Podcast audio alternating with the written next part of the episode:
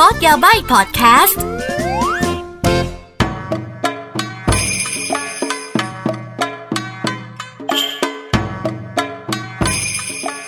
นิ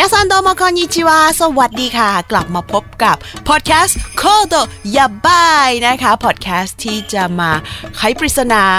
แกะความลับแชร์ความรู้อะไรสักอย่างนี่แหละของญี่ปุ่นเนาะ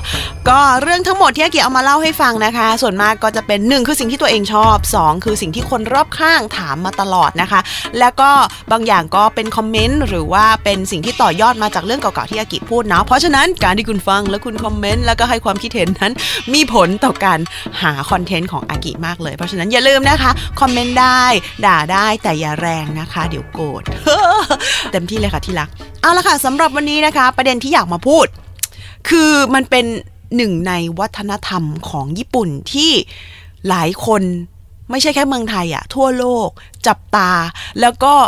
ตั้งคำถามแหละว่าเฮ้ยมันเกิดขึ้นได้ยังไงนะคะนั่นก็คือวงการเมดคาเฟ่หรือว่าภาษาญี่ปุ่นจะเรียกว่าเมโดคิสะคิสะเนี่ยหมายถึงคิสะเต้นแปลว่า coffee shop ภาษาญี่ปุ่นนั่นเองนะคะก็ถ้าแปลตรงตัวก็เมโดคิสะก็คือเมโดคาเฟ่นั่นเองค่ะถูกต้องค่ะก็คือเป็นคาเฟ่ที่พนักงานทุกคนนะคะก็จะสวมใส่ชุดเมดนะคะชุดเมดถ้าอธิบายตรงๆแล้วมันคืออะไรดีล่ะชุดเมดมันก็คือชุดแม่บ้านเหรอ คือคือต้องบอกก่อนนะอ่าพนักงานคาเฟ่กับแม่บ้านมันจะมีอิมเมจที่ต่างกันนิดนึงนะคะคือเมดคาเฟ่เนี่ยน่าจะเป็นฟิวชั่นของทั้งสองอย่างซะมากกว่าเพราะว่าคำว่าเมดเนี่ยมันเป็นแม่บ้านใช่ไหมแต่การที่อยู่ในร้านคอฟฟี่ช็อปเนี่ยมันก็จะมีความเป็นแบบพนักงานคอฟฟี่ช็อปแต่ว่าเมดคาเฟ่เนี่ยมันเป็นฟิวชั่นของทั้งสองอันมาเรามานั่งวิเคราะห์กันเมโดคิสะหรือว่าเมดคาเฟ่นะคะอ่ะ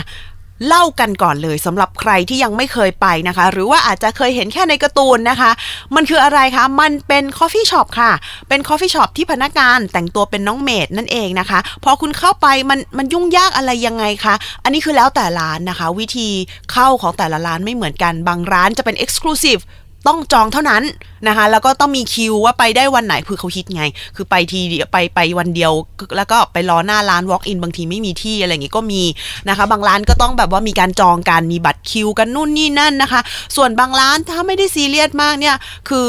มีคิวจองหน้าร้านไปเขียนชื่อไว้แล้วก็รอ walk in ได้ก็มีถ้าบางร้านนะคะที่แบบว่าคนไม่เยอะมากเนี่ยเข้าไปเลยก็ได้จ้ะแต่ทีนี้เนี่ยสิ่งที่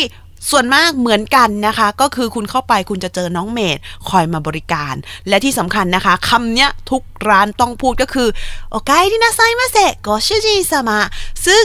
คำเนี้ยจะไม่เหมือนกับคอฟฟี่ช็อปที่อื่นละเพราะว่าส่วนมากร้านอาหารคอฟฟี่ช็อปสิ่งที่จะต้องพูดคืออะไรคะ Welcome ยินดีต้อนรับอิราชัยมาเซคือขอต้อนรับสู่ร้านของเราใช่ไหมคะ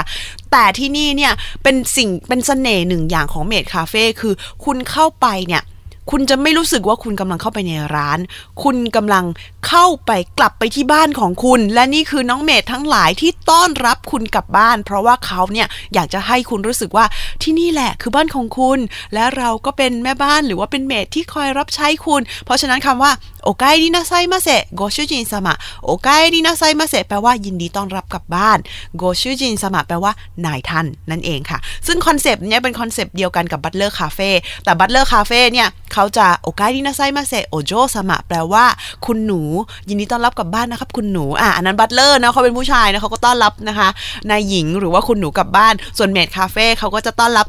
ส่วนมากก็ต้องยอมรับว่าคนที่ไปเมดคาเฟ่เนี่ย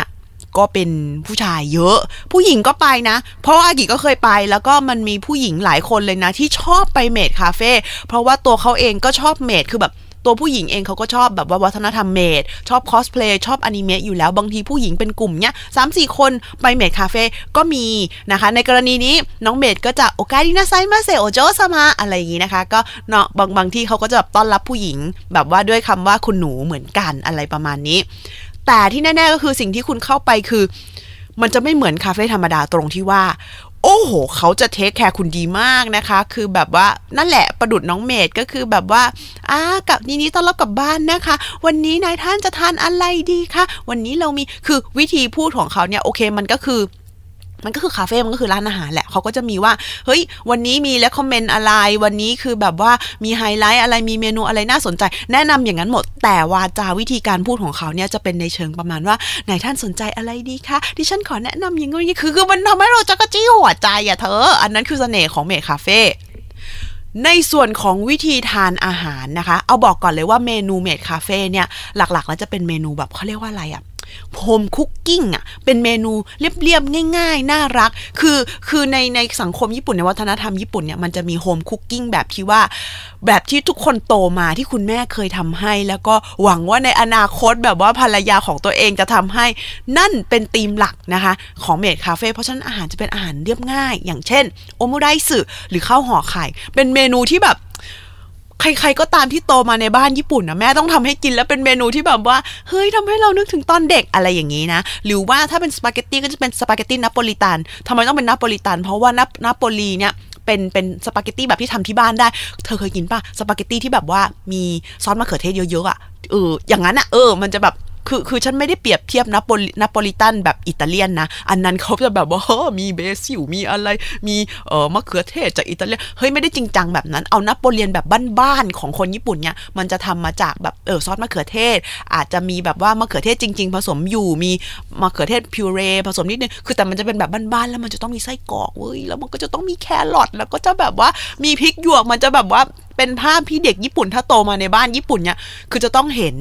แล้วบางเมนูอีกบางเมนูถ้าดูการ์ตูนบอกว่าคือแฮมเบอร์เกอร์อะไรอย่างเงี้ยคือมันจะเป็นเมนูแบบนี้เว้ยแต่ที่มันแตกต่างตรงที่ว่าน้องเมดทำมาแล้วปุ๊บเนี่ยเรารีเควสได้ค่ะว่าอยากให้น้องเมดวาดรูปแมววาดรูปม้าวาดรูปอะไรน้องเมดบางคนเก่งมากเราเคยดูในบางรายการคือแบบว่าน้องเมดส่วนมากหลายคนก็จะชอบอนิเมะใช่ป่ะน้องเขาวาดอนิเมะเลยวาดหงอคงงี้วาดเซเลอร์มูนอะไรอย่างเงี้ยบนบนไข่ได้เลยอะไรอย่างเงี้ยแล้วก็เขาจะมีข้อความเออชื่ออะไรคะอ๋อคุณอากิเหรอคะอ๋อสำหรับคุณอากิคือมันจะแบบมันจะได้ความแบบอิ่มเอมใจแล้วมันจะได้ความโมเอมันจะได้รับความรู้สึกแบบเขาเรียกไงอะใกล้ชิดอะเพราะว่าเขาไม่ใช่แค่พนักงานเสิร์ฟเขามาเพื่อ เอ่อบริการหัวใจด้วยอะให้คุณรู้สึกแบบว่าเอ้ยดีแล้วแบบอันนี้คือแบบอันนี้เป็นประสบการณ์ส่วนตัวเลยนะคือเขาจะมีการแบบว่าเขาจะมีแอคทิวิตี้มันคือไม่ได้ไปแล้วไปกินอย่างเดียวไงคุณคือไปถึงปุ๊บเนี่ยเขาก็จะมีแบบว่าก่อนทานจะต้องมีการร่ายมนต์คุณฟังไม่ผิดค่ะร่ายมนต์คือมาถึงปุ๊บอ่ามาแล้วค่ะนายท่านวางปั๊บยังกินไม่ได้ค่ะคือเขาจะมีโปรเซสเลยแล้วแบบตอนนั้นคือแบบเราสั่งอะไรนะเราสั่งเออเพื่อนเราสั่งเพื่อนเราคนนี้เป็นเพื่อนปกติไปกับเราเพราะว่าเราอยากไปเว้ยแล้วเพื่อนคนนี้เนี่ยเขาเขาอึ้งอึ้งกับทุกสิ่งทุกอย่างมากแล้วก็เขาเขาสั่งชานมชามันก็มาและนมแยกแต่ทีนี้เนี่ยในขณะที่เพื่อนเรากำลังจะหยิบตัวนมเนี่ยใส่ลงไปในชาน้องเมดบอก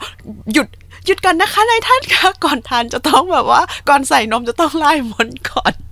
แล้วเพื่อนฉันที่เป็นเป็นมักเกิลเป็นปุถุชนปกติคนหนึ่งที่เข้าไปคือแบบว่าคิ้วกระตุกอะแกคือแบบจะให้ฉันทำอะไรหรอคือน้องเมดก็เลยบอกว่าอ่าก่อนที่จะใส่ลงไปนะคะก็ต้องไล่มนโอ้ยชิคุนาเล่โมเอโมเอคิงอะไรอย่างเงี้ยคือแบบว่าโอ้ยชิคุนาเล่คือแบบว่าขอให้ความอร่อยทวีคูณขึ้นโมเอโมเอคิงโมเอก็คือความน่ารักอ่ะแล้วก็ต้องทำมือเป็นรูปหัวใจอ่ะนึกออกปะเอามือสองข้างมาประกบกันเป็นรูปหัวใจแล้วก็โมเอโมเอคิงแล้วก็แบบเหมือนปล่อยพลังใส่เจ้านมนั้นก่อนที่จะเทลงไปเนี่ยคือถ้าเป็นคนที่อินกับอะไรแบบเนี้ยเฮ้ยแกมันสนุกมันจะกระจี้หัวใจมันตื่นเต้นมากแต่สำหรับมักเกิลธรรมดาคนทั่วไปที่เข้าไปนั่งแล้วก็ตื่นตาตื่นใจแค่ทุกสิ่งทุกอย่างก็ตื่นตาตื่นใจแล้วก็โดนบังคับให้ทำตรงนี้ปุ๊บเนี่ยแกคือแบบว่าจากเป็นคนแบบว่าหน้าตาเข่งขึมเนี่ยคือแบบซีดไปเลยอะทำตัวไม่ถูกเว้ยหน้าบัตรนั้นฉันก็ต้องเข้าไปช่วยมามามาช่วยทำอะโมเอโมเอคิวคือแบบกว่าจะได้กินแต่มันเขาจะมีแบบนั้นเขาจะมีการร่ายมนต์อะไรอย่างนี้แล้วแต่ละร้านบางร้านเขาก็จะมีธีมไม่เหมือนกันเพราะฉะนั้นการร่ายมนต์ก็จะไม่เหมือนกันแต่อีกหนึ่งกฎและมารยาทของเมดคาเฟ่ก็คือส่วนมากนะเดี๋ยวนี้เราได้ยินว่าอ่าเริ่มเริ่มเริ่มเริ่มมีแบกแนวละแต่ส่วนมากเอาออริจินัลเลยแล้วกันว่าคุณจะถ่ายรูปกับเขาซีซัวไม่ได้คือมันเป็นการสะสมแต้มคือเขาก็จะมีเป็นแคมเปญอ่ะเหมือนคุณไปร้านแล้วคุณได้คูปองสะสมสแตมป์สะสมสติกเกอร์คือร้านเขาก็จะมีเขาจะมีกฎกติกาหรือมีซิสเต็มของเขาว่าเฮ้ยถ้าคุณไปกี่ครั้งคุณจะได้แบบว่าเชกิเชกิคืออะไรคะเชกิคือถ่ายโพลารอยด์กับน้องเมดคนโปรดของคุณอะไรอย่างนี้ซึ่งบางคนเนี่ย ถ้าเกิดเป็นแฟนของเมดคนนี้เนี่ยก็จะขยันไปเพื่อที่จะไปถ่ายเจกิกับคนนี้แต่บางทีก็อาจจะไปเพื่อสะสมเจกิกับพนักงานทุกคนก็มีอันนี้แล้วแต่ชอบแต่ว่าคือเขาก็จะมีซิสเต็มว่าอ่ะกี่ครั้งหรือว่าซื้อครบเท่าไหร่อ่ะได้ถ่ายเจกิหนึ่งครั้งเจกิก็คืออย่างที่บอกพอเป็นโพลารอยด์ก็คือเหมือนกับว่ามันทำซ้ำไม่ได้เนาะก็คือก็คือจะมีอันเดียวแล้วน้องเมย์ก็จะเซ็นให้แปะสติ๊กเกอร์ให้นู่นนี่นั่นซึ่งบางร้านบางเดี๋ยวนี้เท่าที่เห็นอ่ะเขาก็โอเคกับการถ่ายมือถือแล้วนะมันก็เลยรู้สึกว่าอ่ะมันก็ต้องปรับตามสภาพสังคมแล้วก็ความออนไลน์ไปด้วยอะเนาะแต่ถ้าเป็นออริจินัลลี่เนี่ยมันจะต้องแบบว่ามีความแบบเออเอ็กซ์คลูซีฟนิดนึงเฉพาะลูกค้าประจำมาบ่อยๆอุ้ยแต่ว่าอย่างที่บอกนะคะว่าแค่แค่ทุกวันแค่การไปสั่งอาหารนะก็ไม่เหมือนไม่ไม่ไม่ไม่เหมือนร้านอื่นละแต่ที่สำคัญเนี่ยไฮไลท์อีกหนึ่งไฮไลท์ของการไปเมดคาเฟ่คือเขาจะมีอีเวนต์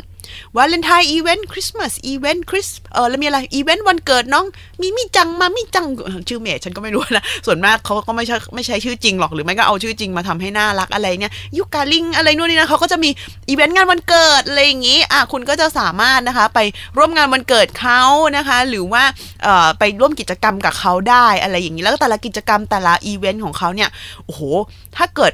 ถ้าเกิดเมดคาเฟ่ใหญ่ๆเนี่ยอย่างเมดดรีมินเนี่ยเขามีเวทีจะเธอเขาก็จะมีช่วงเวลาที่น้องเมดจะออกมาร้องเพลงบ้างออกมาแบบเออแสดงอะไรอะไรแบบนู่นนี่นั่นอ่ะแต่ที่ฉันเห็นคือเดี๋ยวนี้คือแบบไม่ได้ออกมาน่ารักร้องเพลงอย่างเดียวแล้วนะมีเต้นเต้นแต่ไม่ใช่เต้นธรรมดาเต้นแบบเต้นแบบโอตาคุอ่ะถือแท่งไฟแล้วเต้นควงควงควงเนี่ยเธอลองคิดดูเมดหน้าตาน่ารักน่ารักใส่ชุดแบบเมดแล้วแบบควงแบบควงจริงจังอ่ะคือมันเป็นภาพที่ค่อนข้างแบบว่าประทับใจพอสมควรนะเออนั่นแหละเพราะฉะนั้นคือการไปเมดคาเฟ่สำหรับคนญี่ปุ่นเนี่ยบางทีมันไม่ได้เป็นการไปคาเฟ่ละมันเป็นมันเหมือนไปอีกโลกนึงไปอิเซไกไป another world ไปแบบว่าไปไปร่วมสนุกกับบุคคลในกลุ่มเนี้ยที่แบบว่าอยู่ในโลกนี้ด้วยกันแล้วบางคนถึงกับว่าแบบเฮ้ยเราสนุกสนานในโลกนี้แล้วพอเหยียบออกจากร้านปุ๊บทุกคนกลับสู่โหมดปกติทุกอย่างทิ้งไว้อะไรเงี้ยบางคนถึงขั้นขนาดนั้นเลยนะเออแล้วก็นั่นแหละกฎกติกาแต่ละร้านก็จะไม่เหมือนกันนะคะบางร้านเดี๋ยวนี้ก็แบบว่าเออรู้สึกว่าจะแบบว่า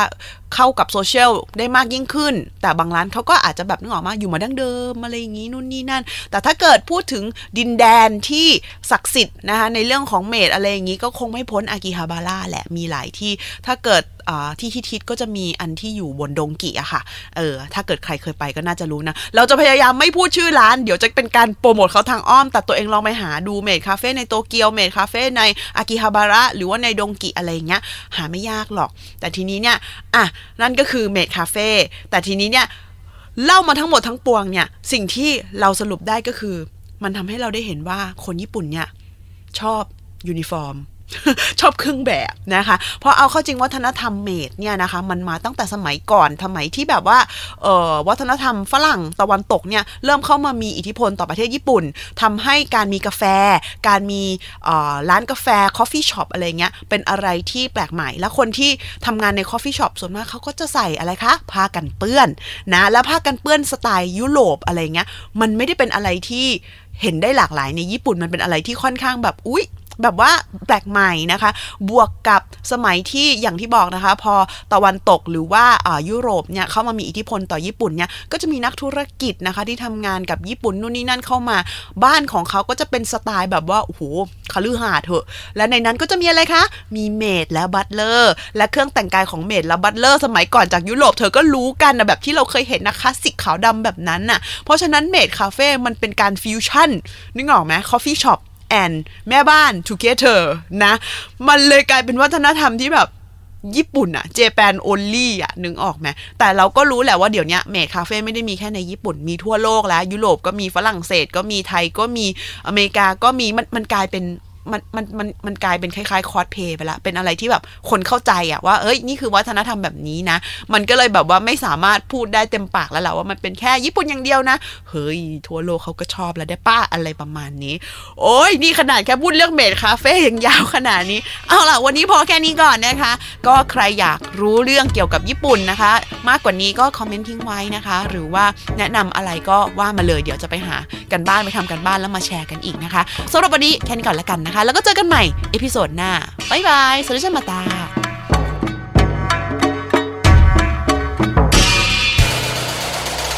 ตา ดีพอดแคสต์ หูดีพอดแคสต์ เรื่องที่คุณฟังแล้วต้องร้องว่าหูดี